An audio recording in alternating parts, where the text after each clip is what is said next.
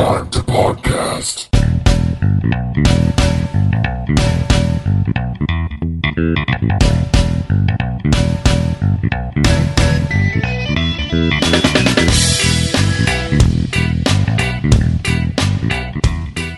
Welcome, everyone, into the Hyper Time, the Hyper Time to Podcast. I am your host, Joshua Miller, getting an episode off the ground that, after life got in the way numerous times, I wasn't sure if we were going to get recorded in time. But here we are. And to help me do this is my co host, Alan Muir. Alan, how are you? I'm good. Good, good, good. I know I am tired, so I'm hoping I can get this done somewhat coherently. Um, I know you have to, you have another podcast to prep for here in like 12 hours, so hopefully we can knock this all out pretty quick. And so, is there anything you want to get to before we kind of dive into Zero Hour? Yeah, the interview that you did with uh, Dan Jurgens, writer Mhm. and artist of this story. For a long time, I really hate, really hated it, but after listening to his why he did like example, my my biggest gripe is what what he did to the JSA. Yeah, the JSA were done pretty dirty in this event. but his explanation of like you have multiple eras of characters who have been created since the characters that were contemporary of Batman and Superman and Wonder Woman. hmm It was actually it actually was a brilliant move and had me thinking a lot of of, of uh, 5G. Oh yeah, there's a lot of similarities that I, I wanted to ask about, but I'm like, no, I don't know if that's in bad taste considering DC kind of shelved all that. So, though he kind of touches on that with his generations conclusion. I I I have not read it yet. Yeah, he kind of does something there at the end that I'm, I'm not going to spoil it, but he does kind of create something that sort of explains away some of the problems that would keep coming up. I read uh, the first issue of Generations, uh, Generation Shattered, Mhm. and I made the mistake of actually of skipping. I accidentally skipped Forge and read Infinite Frontier Oh, mhm. issue zero, and I and I just felt like I, I'm missing something. So yeah, I would suggest um, if you're curious to see the way they're kind of handling it currently, I would definitely read Generations. But yeah, I think he was kind of given in a tough task to try and fix the timeline back in the 90s because it was the JSA are like the perfect example of some of the problems that were coming up back then. So you just said mainly the JSA issue thing was the problem that you were having liking the series. that and the look, the look of comics back in the '90s. See, I think part of it is that since I grew up with it, I sh- didn't really mind. I mean, some of the character designs are definitely a little over the top. you know, very '90s. Guy Gardner in particular, I, I hated that armor Yes. he had. Yeah. But yeah, Zero Hour is like the first real event that I remember re uh, not even reading because uh, the store I was getting comics at didn't carry the event book, so I only could read like the tie-ins and stuff. But I thought it was really cool bringing in like all these different alternate timelines. You know, I, I showed you the Man of Steel issue with like all the different variations of Batman coming in and all that. I remember reading that and thinking like, God, this is so cool! Like getting to see all these different characters that don't typically exist here, and that was probably one of my favorite things about Zero Hour in general was just having like all these characters that shouldn't exist but did exist like in previous years and all that showing up. It I thought it was really cool. So let's get into kind of how everything started. Um, before we do, I do want to recommend going back and listening to that interview with Dan Jurgens. Um, it was posted the first week of March. A lot of what he discussed there, I will probably end up running through here as well. I had all my show notes done like a month prior to interviewing Dan, so some of what we talk here is going to be uh, kind of repeating some of the stuff he touched on too. So, so for example, with Zero Hour, um, the origin kind of started after Crisis on Infinite Earths sort of started breaking apart a little bit. Um, so Crisis set out to streamline the continuity of DC Comics in 1985, but less than 10 years later, we would start noticing problems with specifically aging of certain characters. For instance, characters like Hal Jordan and Oliver Queen were starting to show their age either through birthdays being recognized or certain physical characteristics definitely coming about that Yeah, would show um, some aging. And Dan Jurgens men- mentioned that in the, in the interview, I believe, at least Oliver, Mhm. them acknowledging him being in his 40s. Yeah, which I mean, I guess looking back at it, you never really hear too many heroes getting like birthdays in comics.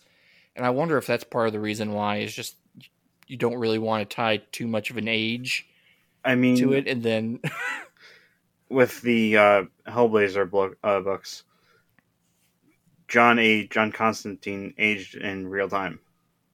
Mhm. It's like the thirty the thirty plus years that book was running, or I'm not sure if it was thirty, but the I mean the, the I mean the book lasted like 300 three over th- over three hundred issues, but he aged to be in his fifties. that's kind of a cool way to go about it.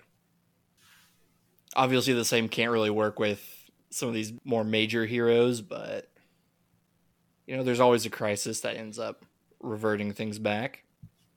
And so, yeah, outside of like Hal and Oliver, another thing that was typically the problem was, as we mentioned, the Justice Society. And it was because these were heroes who existed in World War II and were still around, and they were typically drawn like they were still in maybe their 50s, but the world was taking place pretty currently. It was still, you know, the 90s in the books themselves. And so you have these heroes who existed back in the 30s and they're only like 50 years old 80 years later. So not even 80, I guess, technically. If I did my math right, it'd be 60 years later. But whatever. Clearly, there's a problem there when it comes to how certain characters were aging. And so Dan took it upon himself to try and fix this. And this was something that was coming up in the offices as well. And there was certain stories he was trying to tell. And one in particular came during his run on, I think it was either Superman or Justice League when he was writing those. And he wanted to tell a story involving Hawkman that would flash back to a scene from Superman 18 where Hawkman had taken Superman to the remnants of the destroyed Krypton. But when he started bringing that scene up, the Hawkman editor denied them using that because, according to the Hawkman editor, they had never met. So within, what is it, like 1986 to essentially 1993, they're already starting to reverse course on what is happening in the timeline, which is, I think that was the moment Dan was like, okay, we've got to figure this stuff out. And not only that, but just Hawkman in general is one of the characters that Dan considers to be one of the more problematic in the DC universe. You know, up until that point, you know, Hawkman was an Egyptian god. He was someone from Thanagar. You know, he was, you know, all these different alternative histories. And for Dan, he had this idea that if it takes more than one sentence to explain a character's backstory, it's too problematic. And so that was one of the characters he wanted to try and tackle in this event as well to try and fix that up and streamline it a little bit.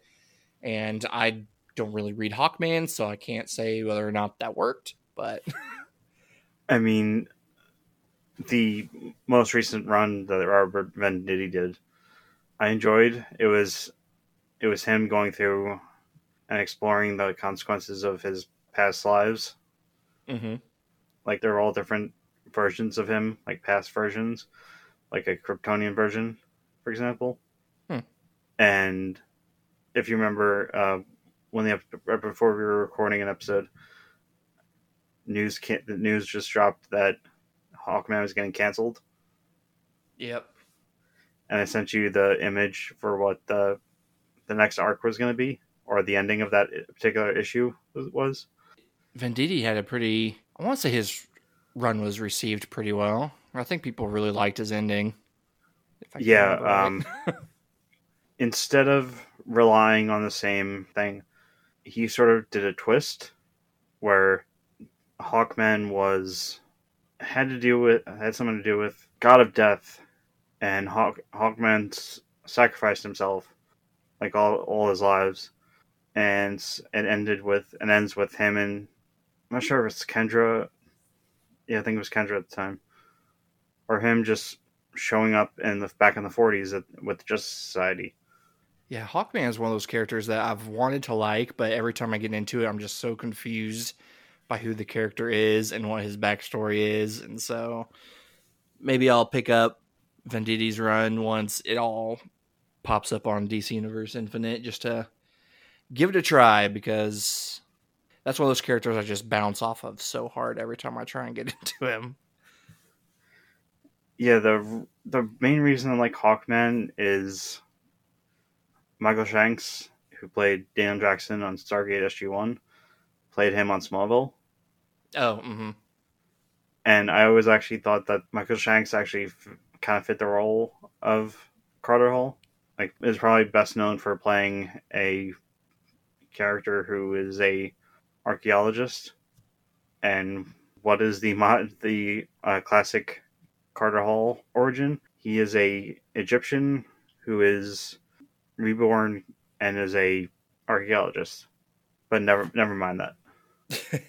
so yeah, I mean with with Hawkman, like Jurgens, when he was he you know he got upset about the whole idea that he basically was told that the story never existed, and so in his own words, I think this was in one of the Wizard magazines when he was talking about Zero Hour. He says, and I quote, if you're reading a character we restarted a year and a half ago and you're already being told a story that didn't happen, you're getting the shaft. That's irresponsible of the publisher. And I mean, I think he feels I think he feels very close to how fans are treated with continuity in, in general. Like, you know, he talked a little bit about during the interview, but he's like, there comes a point where, like, some of it can be a little loosey goosey, but you can't just flat out, like, disregard it completely, especially so soon after something happens like this. And so he felt, you know, at that time that fans were starting to lose a sense of continuity with these characters in general. And so when he brought the idea up to DC, they thought it was a good idea. Um, they teamed him up with editor KC Carlson, who was someone else who noticed some of the problems going on. And they went to work on finding a solution to this whole problem. And that is how Zero Hour, a crisis in time, began.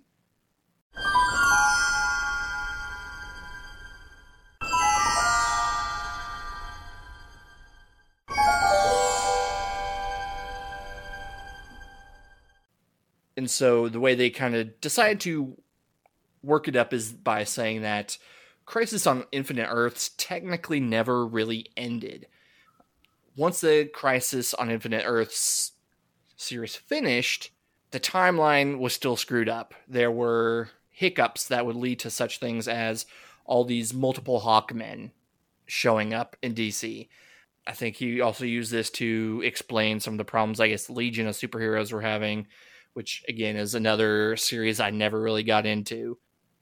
And so for them, the way they decided to use the story is to have a character who noticed these hiccups in the timeline and was going to use those hiccups to control it and tear the whole timeline apart again. And this person, who in this case was extant, has an edge that the heroes don't, and that is he remembers the crisis in full, whereas all the other characters only remember little bits and pieces of it, such as, you know, Barry Allen dying or the fight with the Anti Monitor. But typically, the heroes at that time don't remember the full crisis. And then on top of all that, Jurgens wanted Zero Hour to feel more personal with the heroes. For example, in one of the tie-ins, there are two Barbara Gordons around, and one of them was never shot by the Joker and paralyzed. Another was a Krypton that never exploded, and so Jor-El and Lara visit the Kent farm with the intent to take Superman back to Krypton. And he kind of put Superman in a dilemma. What will he do? Will he go back home? Will he stay with Mom Pa Kent? Who knows? So he wanted all these heroes to be put in a tough decision that didn't always involve using their fists, but their personal emotions to decide outcomes. And because event books are a great way to introduce new stories as well, the team would use Zero Hour as a point to introduce new stories that had been previously pitched with DC that they didn't really have a good way to introduce them, but DC still wanted to get those out there. And so Zero Hour was the good moment to get those out there, whether it was Primal Force. Um, I think maybe Anima was around that time too. Just different characters that they needed to get a start. And this was going to be how they decided to do it. And so Jurgens would see what all these pitches were that were just kind of sitting out there, and he would start fitting some of those into a zero hour mini series the best he could so that they could ease out into their own single issue books as well. And then the idea for Parallax uh, was something quite simple. Dan Jurgens was originally the one who came up with the idea to destroy Coast City. No, originally he wanted to use Central City during the reign of the Superman arc to be the catalyst for the end run there with Mongul and Cyborg Superman and everything that happened with Coast City was supposed to happen with Central City, but the Flash team denied it. And so, since the Green Lantern books were struggling at that time, both Mike Carlin, who was the Superman editor, and Kevin Dooley, who was the Green Lantern editor, decided that Coast City would be a good way to kind of jumpstart the books again and change them in a way that they could kind of experiment with something new. And since Dan knew that they were planning on changing Hal into a villain of sorts, he decided to use him in Zero Hour as well. Then, when it came to Extant and Hank Hall, Jurgens thought Hank was an easy way to link that character to past events in DC Comics, um, specifically Armageddon 2001. And so in Showcase 94, issues 8 and 9, he decided to fix him up a bit, especially seeing as the whole Hank Hall is Monarch reveal was kind of a dumb decision that even Jurgens wasn't happy with. And so he came up with the solution that was supposed to mimic what the original idea was for what Monarch was supposed to be. And then, you know, we start seeing other characters like the Ray and Anima, Impulse, Damage, and all them who were starting to come to the forefront around this time. And this was a push by DC Comics to start having a more youthful element to their heroes again. Since, as we mentioned, certain other characters were starting to age. And so Jurgens and the team tried to highlight some of these characters as well, especially Damage, uh, to make more of their parts in the story impactful. To have something else to add, Alan, I think. I technically do have something to add, but I'm not sure if it's one one thing. One of the other things that's synonymous with at least Extant slash Monarch as a character. There's always that the rumor that it was supposed to be Captain Atom, Mm-hmm. and that DC figured out, or DC was figured out, and they they changed it last minute. Yep. Yeah, I'm kind of surprised that they decided to make that change. like, if you have something planned for so long, I don't know why you would risk everything just to, I guess, surprise the fans.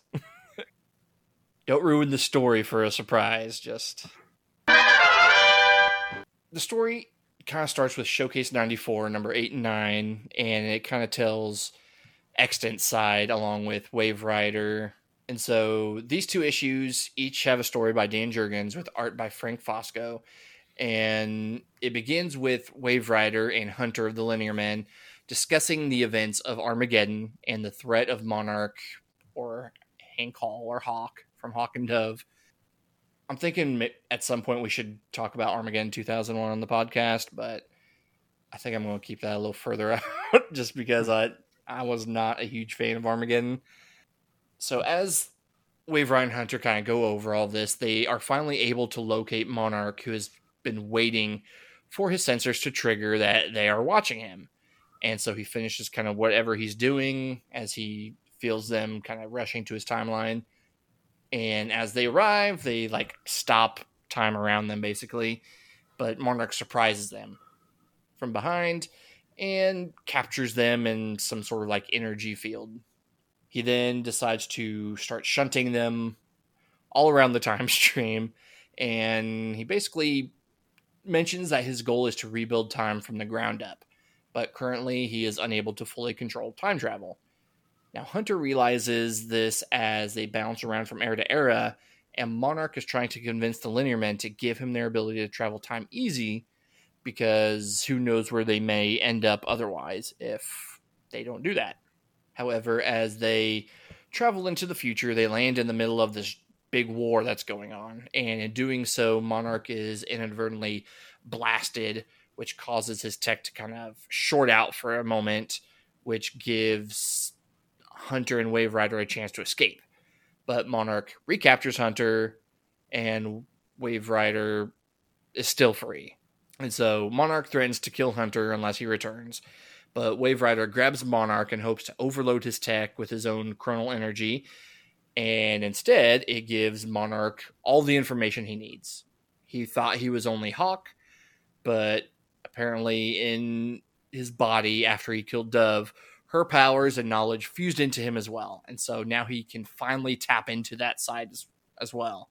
And so now he has the combination of powers from the Lords of Chaos and Order.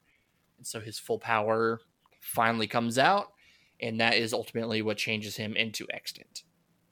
And so with Wave Rider weakened from this energy discharge, Extant easily steals Wave Rider's time band, allowing him to traverse time, though Wave Rider never needed it, so I'm not sure why he actually had it on. Um, and then he hops into the time stream and now, with Extant on the loose and his plans to change time, the entire time stream is now threatened with a new crisis, which is where we go into zero hour. And normally, with events, what you do is you start from number one and you go up. I actually really like the idea of them counting down. And so, for the first issue, we start with zero hour number four and this is where we are at the end of time. We see the time trapper is on the run from someone. We see him suddenly blasted multiple times as the attacker mentions something about, You all had your chance. All of you did. It's my turn now. He then remarks about the entropy at the end of time and how it crushes everything, including the time trapper, as he dissolves away. And then soon he'll use that entropy to his advantage something I noticed in Zero Hour is that it seems to hop around a lot, and so it kind of starts out almost immediately like that. Uh, we see Metron visiting Darkseid. Metron realizes something is messing with time, specifically that it seems to be coming apart at the seams. Darkseid doesn't believe him, and Metron decides to leave and find allies who will actually pay attention to him. Uh, we see Gotham, and Joker is on the run as we see a Bat Shadow following behind. And as he gets pulled to the ground, we realize it's not Batman, it's Batgirl, specifically Barbara Gordon Batgirl. And this can't be right because at this point, she had been shot in the killing joke, and we all know that she had, had become Oracle. And this is brought to the reader's attention when Batman and Robin show up. And they specifically ask her, like, you're walking. You're up, you know, you're up and around. You're not in a wheelchair. And Batgirl claims that she was never shot much less paralyzed. Joker uses this moment to get away, and so Batman and Robin discuss with Batgirl that she shouldn't be here. Something weird is going on.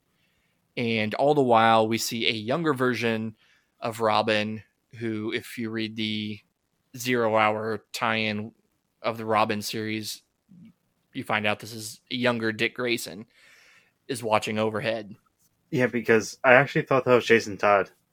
Yeah, it kind of comes off that way a little bit. Kind of, it's kind of like ominous in a way, and especially having that tie like right there with the Joker and everything. It's kind of it. It would fit better to have. If, but then again, I haven't read. I didn't read the the tie-in, so yeah. For, for this, I did try and read some of the tie-ins, and most of them didn't really have a big impact on the event in general. So I wasn't going to talk about most of them here. Um, I did read Robin and for the most part, it's just Dick Grayson meeting up with Tim Drake after Tim almost anyways, yeah, they end up running into each other and they go out and solve a case together. And it's basically Tim feeling like even at a younger age, Dick is a better Robin than he is, making everything look easy with his acrobatics and whatnot. And so it's kind of this nice little issue of kind of comparing the two as Robin. I, I like all the Robins in some way, shape, or form, but and then from there we visit Vanishing Point, the home of the Linear Men, and Matthew Ryder is watching the 71st century. Suddenly, the chronoscopes go blank, indicating every year from there and after have been destroyed. He tells Wave Rider and Hunter to go check it out, as he fears whatever is destroying the time stream is working its way backward to the beginning of. We flash, quite literally, to the 64th century on New Earth.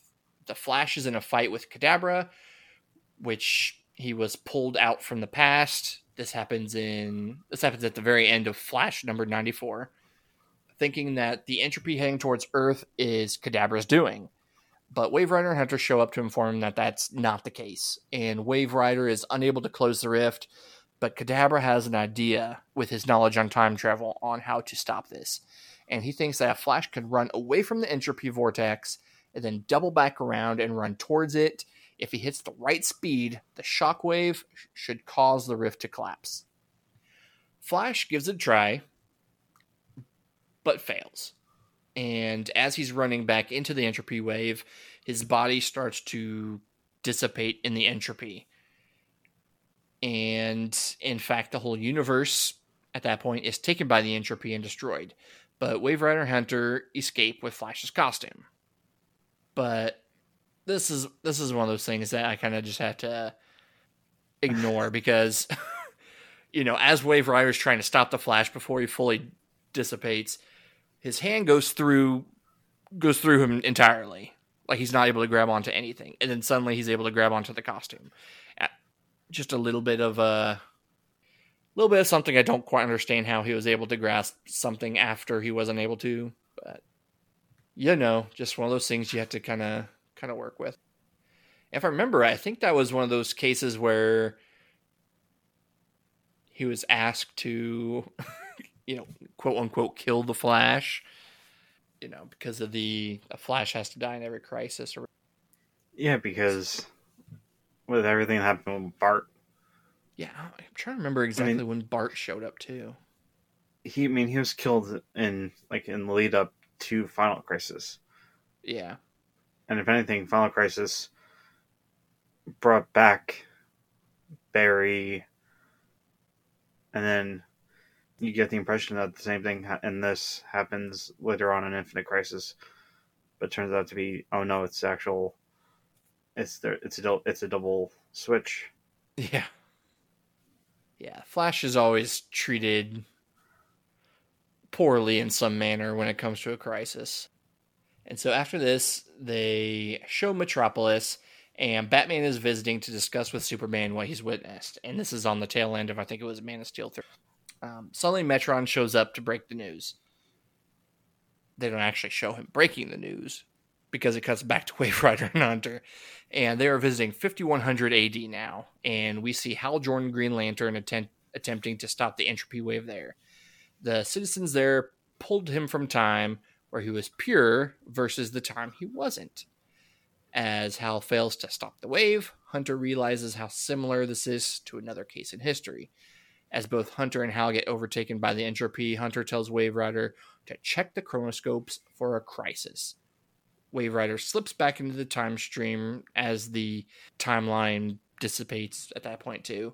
And as he surfs through it, he notices an anomaly in the time stream. Uh, quickly, we see a quick little point with Hawkman taking out Vandal Savage. Um, however, as he does it, he starts to split apart and now Vandal Savage is surrounded by six different looking Hawkmen. Uh, yeah, the the this that was actually one of my favorite p- parts from the. Not because it, it's I, I just like I love I like Hawkman as a character. The way it's played, where he is just it's basically just surround sound times six. yeah, and Vandal's like the only one who actually notices it. Dr. Mist can feel something going on in the timeline.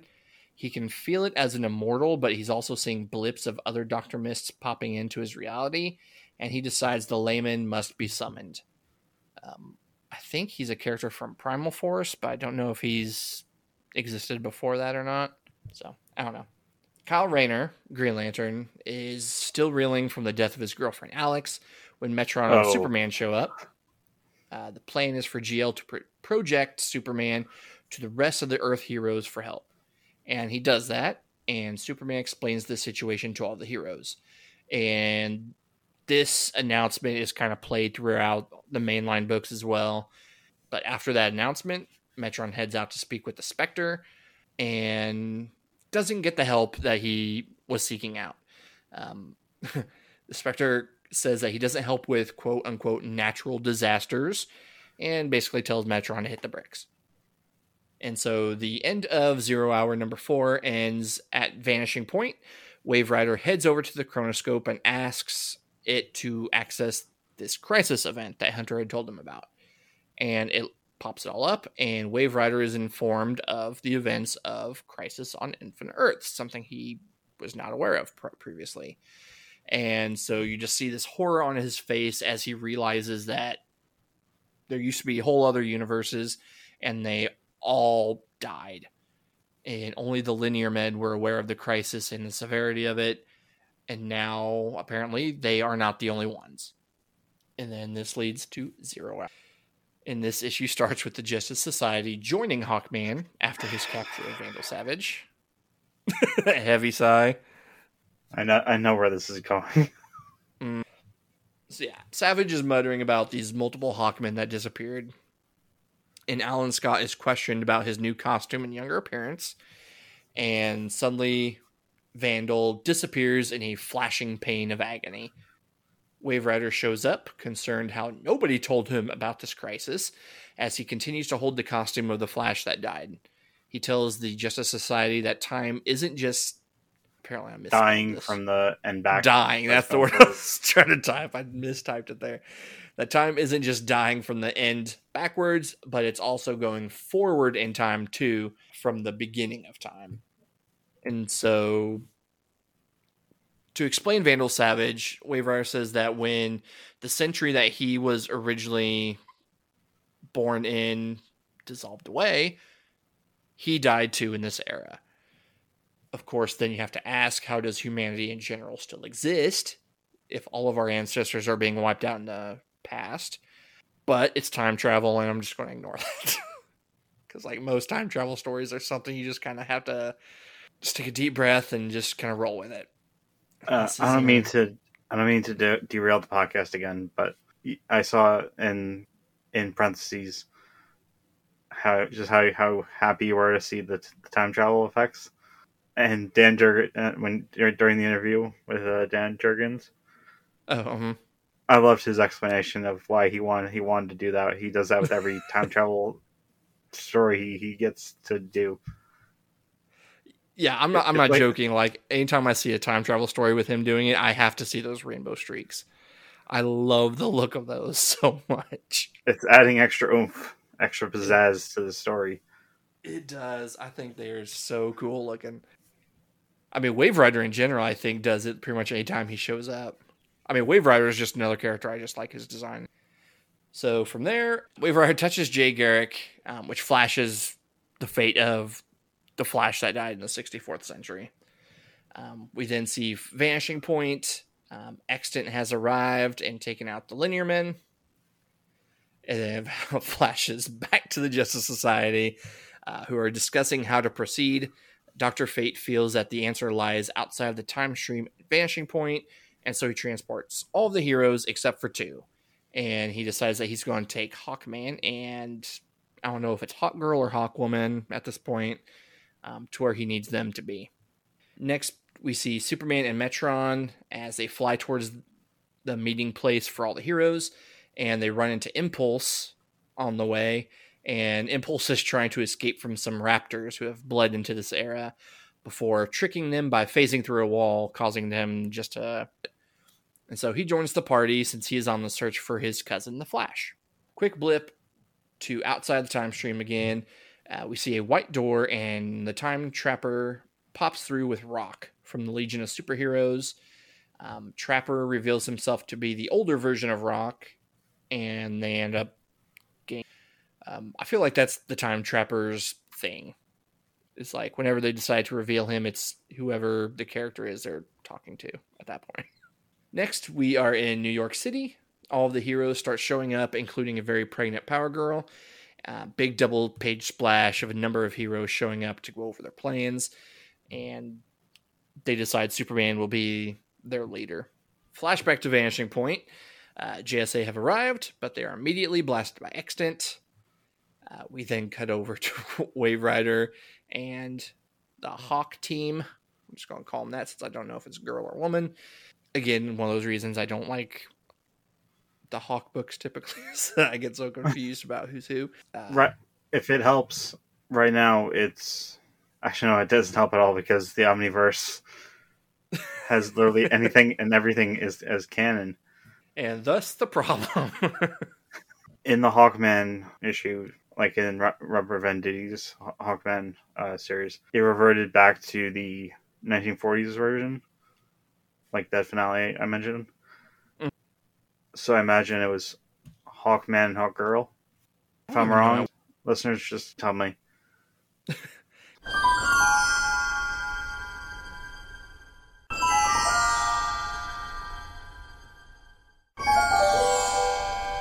As they ride through the time stream, uh, they see other iterations of the two flying through the time stream as well um, as different anomalies due to the original crisis. And so all of these different Hawk people that are flying through the time stream, they're just one of the chronal disruptions in it. Uh, but they're all converging from one entity that started it all. And we see a fight between this giant hawk creature fighting another Hawkman character, who I believe was the Hawkman in the main books at that time or something. I, I don't know. I tried going back and reading the zero hour tie in here and I was completely confused. Uh, so, as Hawkman and Hawkgirl jump in to assist this Hawkman out, a chronal blast occurs, fusing all four characters together. Metron shows up and announces that's not a death, but a birth. The birth of a new Hawkman character. And we see this new Hawkman kind of looming kind of shadowed out so you don't get a clear look at him um, to be revealed a little later. And poor Hawkgirl. I i don't know what this means for her. Is she now fused in with hawkman now? I don't don't really know how that worked out but the hq of legion now Vril Dox knows that the universe is contracting and sends out a probe into the time stream to investigate we then cut over to New Genesis, where Highfather can only find death and entropy in the cosmos. He is afraid because he feels the end is coming for everything that is and ever has existed. Back to the heroes, including some of the anomalies such as Alpha Centurion and Barbara Gordon Batgirl. They notice some stuff happening, such as Maxima's outfit changing on the fly. And then this new Hawkman shows up with Metron and Wave Rider. Wave Rider details the problem at hand that entropy is eating through time. The original crisis is to blame. He basically goes on to explain that it never fully settled, and all of the shock waves have been sent out from that event, creating a number of these anomalies to exist, such as the different Hawkmen that were existing. And so, as they all come to terms with heroes failing, such as Hal and Wally, uh, Aquaman wonders if someone is behind it all. And Wave Rider gets a realization that it could be possible someone is masterminding everything. And so we cut back to Vanishing Point as the JSA take the fight to Extant. Alan, I think this is the part that probably hurts you a little bit. Well, a certain a little bit. Uh, shortly, the next I'm issue? have- well, no. Uh, shortly, I'm gonna have a mention that JSA thing. Okay. So yeah, JSA take the fight to Extant. Atom is the first to go down as a chronal blast kills him. Another blast tears through Fate, causing his helmet to come off and the owners to split. Wildcat and Sandman attack from behind, but Extant quickly eliminates the rejuvenation spells that kept them young, and now they're old with Wildcat having a heart attack in the heat of the moment. It's here that Wave Rider realizes that someone is at Vanishing Point and he disappears to help out the JSA. And Extant forces the remaining JSA members to age as well, except for Alan Scott, who's protected from his ring, uh, protected by his ring. Um, even at their age, Hourman and Dr. Midnight try to help and leap in to fight Extant, but um, Extant forces them to keep aging, and Hourman ultimately passes away as well. Back Okay. in New York. Oh, sorry. Am I allowed to bring up something that happened like six years later? Sure. Or no, 10 years later, actually. Uh, in Geoff John's uh, JSA run, there was a storyline called Out of Time that features uh, Extant and mainly Rex Tyler. It's uh, Out of Time, and at that point, there were it was Rex Tyler, Rick Tyler, his son, and then the android, Hourman. And they sort Geoff Johns sort of, as you said, he doesn't let the things from the '90s die. No. As they do a little, little what time timey wimey stuff and change things. As the Hourman that dies in Zero Hour is ultimately the android version of Hourman. So, yeah, the more you know about comics will make you an even bigger nerd on the internet. That's a story outline I need to go back and read. I haven't read that one in probably like Well, it's all on on DC Universe Infinite. Yeah, and I really liked Geoff Johns, which that's not even the last time he kind of touched on that part of the story. Like uh, back when him and Jurgens were doing the Booster Gold series right after uh, 52 ended, they had Yeah. that one issue, Booster Gold number zero, where they're going back in time and they run across Parallax and Extant really quick. Yeah, I remember that? and they're like, nope, nope, nope, we don't need to be here. And they just kind of keep going. Yeah, I remember how that was the issue. The issue with uh, during the fifty-two pickup arc, uh, Matt Mobley, like how it was one of his favorite. He wasn't big into comics, but he really liked that the way that story was told. Like him, failing repeatedly to save uh, Barbara Gordon from Joker. Then it had to be a casualty of Flashpoint. Yeah, man. But Booster Gold got to be on Smallville. and then there then there was there was so much hope for, for Booster Gold. There was there was going to be a TV show at at um, Sci-Fi Channel. There was going to be at one point a movie with hi- him and uh, Blue Beetle, and then once Andrew Kreisberg uh, got me too'd, it all went away. But if that was the co- if it, if it, if that was the cost, I'm fine with it. he is still the greatest hero no one knows. or however that tagline went. Yeah, and uh, like just I just love the whole uh people always getting like I thought you were Green Lantern.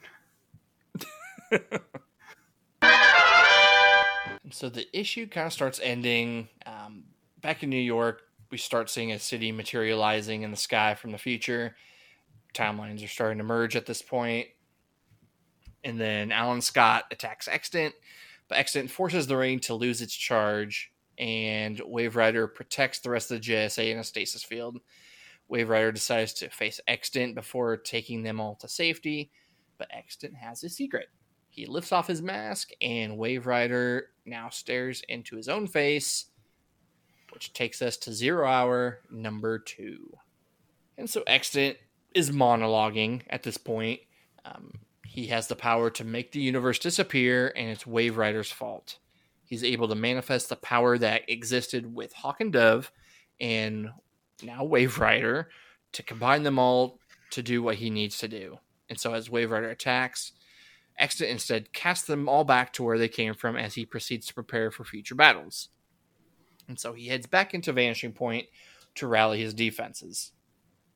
Back in New York, the heroes decide to tackle the problem of this future city lowering onto this onto the city.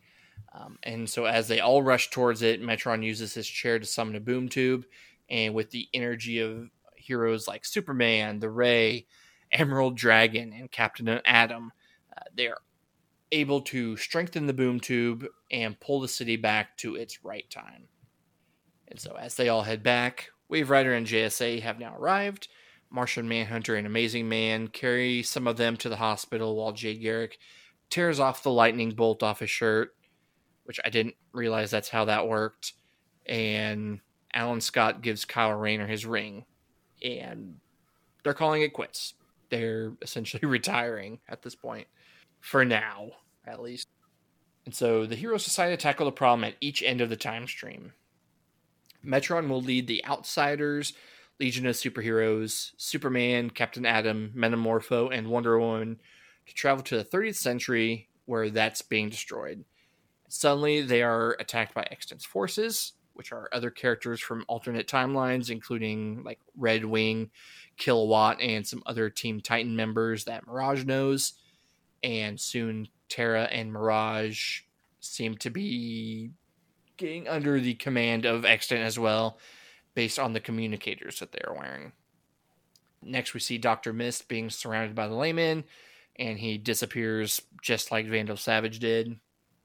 Uh, we then cut to New York City Hospital with Wildcat and Sandman having been saved, but Dr. Midnight did not make it. Um, Jay is frustrated that they didn't do enough, specifically by requesting help from the one friend who used to be a part of the JSA, and he is going to go find him, and that's the Spectre. Power Girl starts going into labor, and apparently the baby has powers too because a force field is put around her, and they think that it's because the baby knows she's in danger. Now we go into the distant past where characters like the Ray, Superboy, Green Lantern, Anima, Donna Troy, Impulse, and Nightwing join Wave Rider as they try to come up with a plan. More of Extant reinforcements show up, featuring other Titan members. However, Extant shows up and fires a blast at Donna Troy, but Kyle Rayner jumps in the way. Wave Rider tries to fight Extant, but Extant blasts him. He takes off his mask again, and he's Hank Hall because he isn't that extant yet. Time travel. the future extant sits at Vanishing Point, watching it all and remembering how this all went down. Wave Rider sends the other heroes back to their own time, but the old extant puts his hand into Wave Rider and drains his very being. His face transforms into Wave Rider as that timeline ceases to exist. However, just before it winks out, we see Alan's ring dropped by Green Lantern on the ground. A shadowed hand picks it up as a trophy. And then back at the end of time, the heroes have vanquished the fighters and captured Mirage and Terra, who have felt compelled to attack everybody. Metron has figured out how to stop the fissure. They toss his Mobius chair into the entropy, and then Captain Atom fires his energy into the chair. This causes a boom tube to open, and the weight of the universe and time stream pull into a singularity and heals. From there, we see Rokk and Time Trapper show up and send the heroes all back to their own time. Skip again to the current era. Um, all the other heroes are fighting Extant's forces. We see Guy Gardner's armor start shifting into a gun at his request, just as the villains start disappearing and the heroes from the past and the future return. Guy mentions that the time stream seems malleable, so it's possible to bring the core back. And then we flash back to Vanishing Point. Both Extants fuse into each other as he wonders how and why his entropy rift was closed in the 30th century. We then see a green glow in the 30th century again. Blah, blah, blah. Then we see a green glow in the 30th century again, and the character opens the rift once more. He then tosses Alan's ring to the ground and smashes it beneath his foot as the universe in that time disappears. And that is the end of Zero Hour number two. And that will be where we cut off today's episode because we still have three more issues to talk about at length, along with a few mentions of the tie ins and our typical random trivia section. Um, so this is a good stopping point for us. Alan, do you have any comments regarding the first three issues of Zero Hour? Yeah. Um, so back when the Arrowverse was going through, was doing their Crisis event, or or when when that got announced, a comic book podcast I was on at the time, we were reading Crisis on Infinite Earths, and basically the idea that a Crisis' is magnitude, it's pretty hard for it'd be pretty hard for something like that to just be over in an instant, and the idea that little aftershocks would still be emanating in the timeline because of it is actually a really good idea. I agree. I think it's like a like a really cool idea to have the outcome of probably one of the biggest events in comics to still kind of ripple out. You know, it's like when you drop a stone, like that drop a stone in a thing of water. Like where it lands will eventually calm out, but you'll still see the ripples coming out from it long after it's sunk to the bottom. And so I kind of I think Zero Hour is just one of those ripples. Like it makes sense that it was a problem, and for them to try and correct yeah, and some also, of the things that stem from it is perfect. There's also a moment or, or a scene, like a scene where that that you didn't you didn't mention, but I remember it just because it's one of probably probably my favorite things to come out of Zero Hour, and that is the or it's, it's something that's spun off from Zero Hour, and that's Starman. Oh, mm-hmm. Like, I always confuse which one is that. Uh, Ted Knight. Ted Knight is one of the is among the JSA members to get aged up, and not Jack, his other son, who basically he just says, "I'm retiring.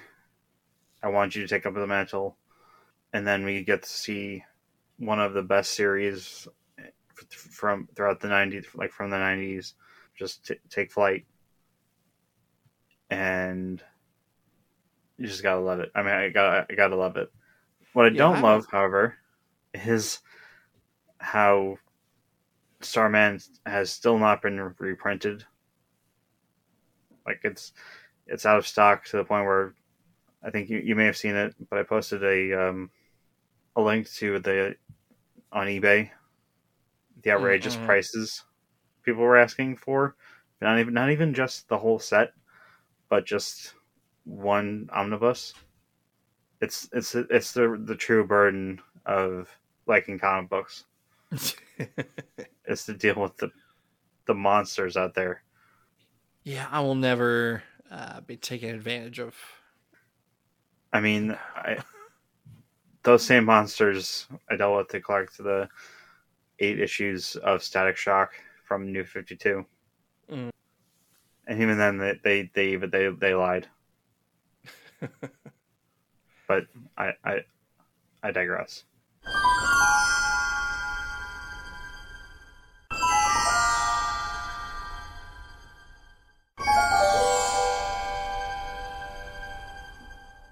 So yeah, we will cut off there for zero hour.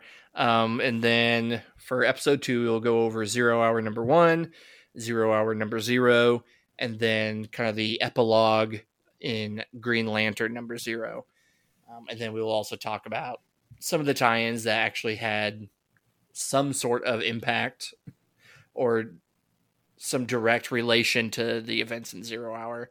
But obviously, because it crossed over with all the monthly books. There's a lot, and so I did not. I'm not going to touch on all of them, but there are some ones that I do want to mention. So yeah, we will. And so please, if you like what you hear, spread the word of the podcast, rate and review, share with your friends, all that good stuff. Get the word out there, and we greatly appreciate it. Don't forget to follow Hypertime the podcast on Twitter at HypertimePod if you have questions or topic suggestions, let us know and I will get to work on researching that. If you like video games, that is mostly what VGU.TV does, which is what Hypertime is affiliated with. So check us out both on our website, VGU.TV, but also follow us on our Twitter at VGU underscore TV. Uh, we have video game podcasts as well, such as Players Club Podcast and Win, which is the weekend news. We have a YouTube channel at VGU.tv. It's not VGU.tv. It's what? Just VGU TV? I get confused because Yeah. I think I still have our old one on subscribed to as well. So I always see two when I go through it.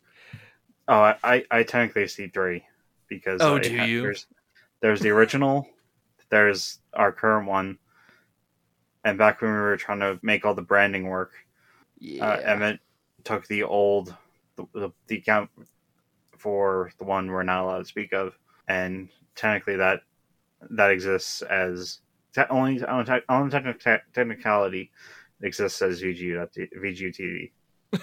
Yeah, that's the other one I have. I just need to unsubscribe from it at this point. So yeah, follow me on Twitter at J M I L L E nine nine. Alan, where all can they follow you at? I am actually taking a break from Twitter. For about a week ago, uh, some some bad stuff happened to someone to a content creator who did did not deserve any of it. Oh, I think I know who you're talking about. Yeah, uh, Emmett and I talked about it on the podcast, and honestly, this may this may be the best thing I've ever done because I've felt a lot better. Like I don't feel the need to check it, even though I'm I was I'm kind of missing out on game deals. Oh, mm-hmm. Well, I'm telling you, just go check out like Cheap Ass Gamer or Slick Deals, since Yeah. that's basically where a lot of that stuff comes from, anyways. If I ever do return, they can follow me at the Alamir. That's A L the A L A N M U I R. Yeah, I don't blame you for taking a break at all. It's so easy just to kind of. It's like it's an addiction. You like get addicted to having to keep up to date with everything and everybody, and so much of social media in particular is just. Yeah, it, feel, it feels like some bad metagame. Like, oh, I gotta keep scrolling. I, I, why? I don't know. I guess gotta keep scrolling. I gotta see what happens with this person in their shoes. Mm-hmm. And that's the thing. Like I've tried harder to get. You know, I recently put out a request for like kind of funny best friends and all that because I, for the most part, I feel that community is pretty, pretty kind with one another. It's not perfect, Yeah. but I'm trying to surround myself with better people online than what I was. But of course, there are cases like there was one earlier in the week with uh, two people I followed. And I'm like, well, mm, I guess I'm going to cut this one out who has a bit more people speaking up about them than the other one does. And it's just, you know, why can't people just be decent? Honestly, um, if there's a group of uh, kind of funny best friends, the uh, six one indie folks, Yep. they are great people. Yeah, I think I, pretty sure I'm subscribed to their podcast. I think I recently started that up. I think I'm, I think I'm following them all on Twitter. You know, Kyle Stevenson does the trophy room, and I follow Joe as well. But yeah, I mean, they're just typically a lot of good people. They always try to kind of support one another, and that's the community I like to. I, th- I think is pretty good like I said, it's not perfect. There's definitely things that come up and around every once in a while that you kind of look at and you're like, come on, people. Like, Yeah, we, We should we be better be better than than this. this. yes. but yes, with that, follow us. We, we're good people. We try and be good, but we like making friends too. So as long as you're not a disgusting human being, I'm perfectly fine with being a friend with you. And with that, uh, we will bid you all adieu. We will see you further down the hyper tunnel. Take care. Bye.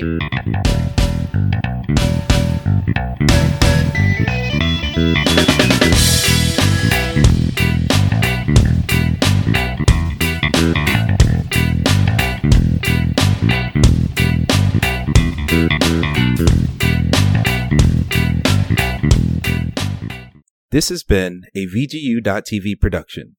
For all of the hottest hot takes and other opinions on video games, music, and a lot more, tune in to VGU.TV.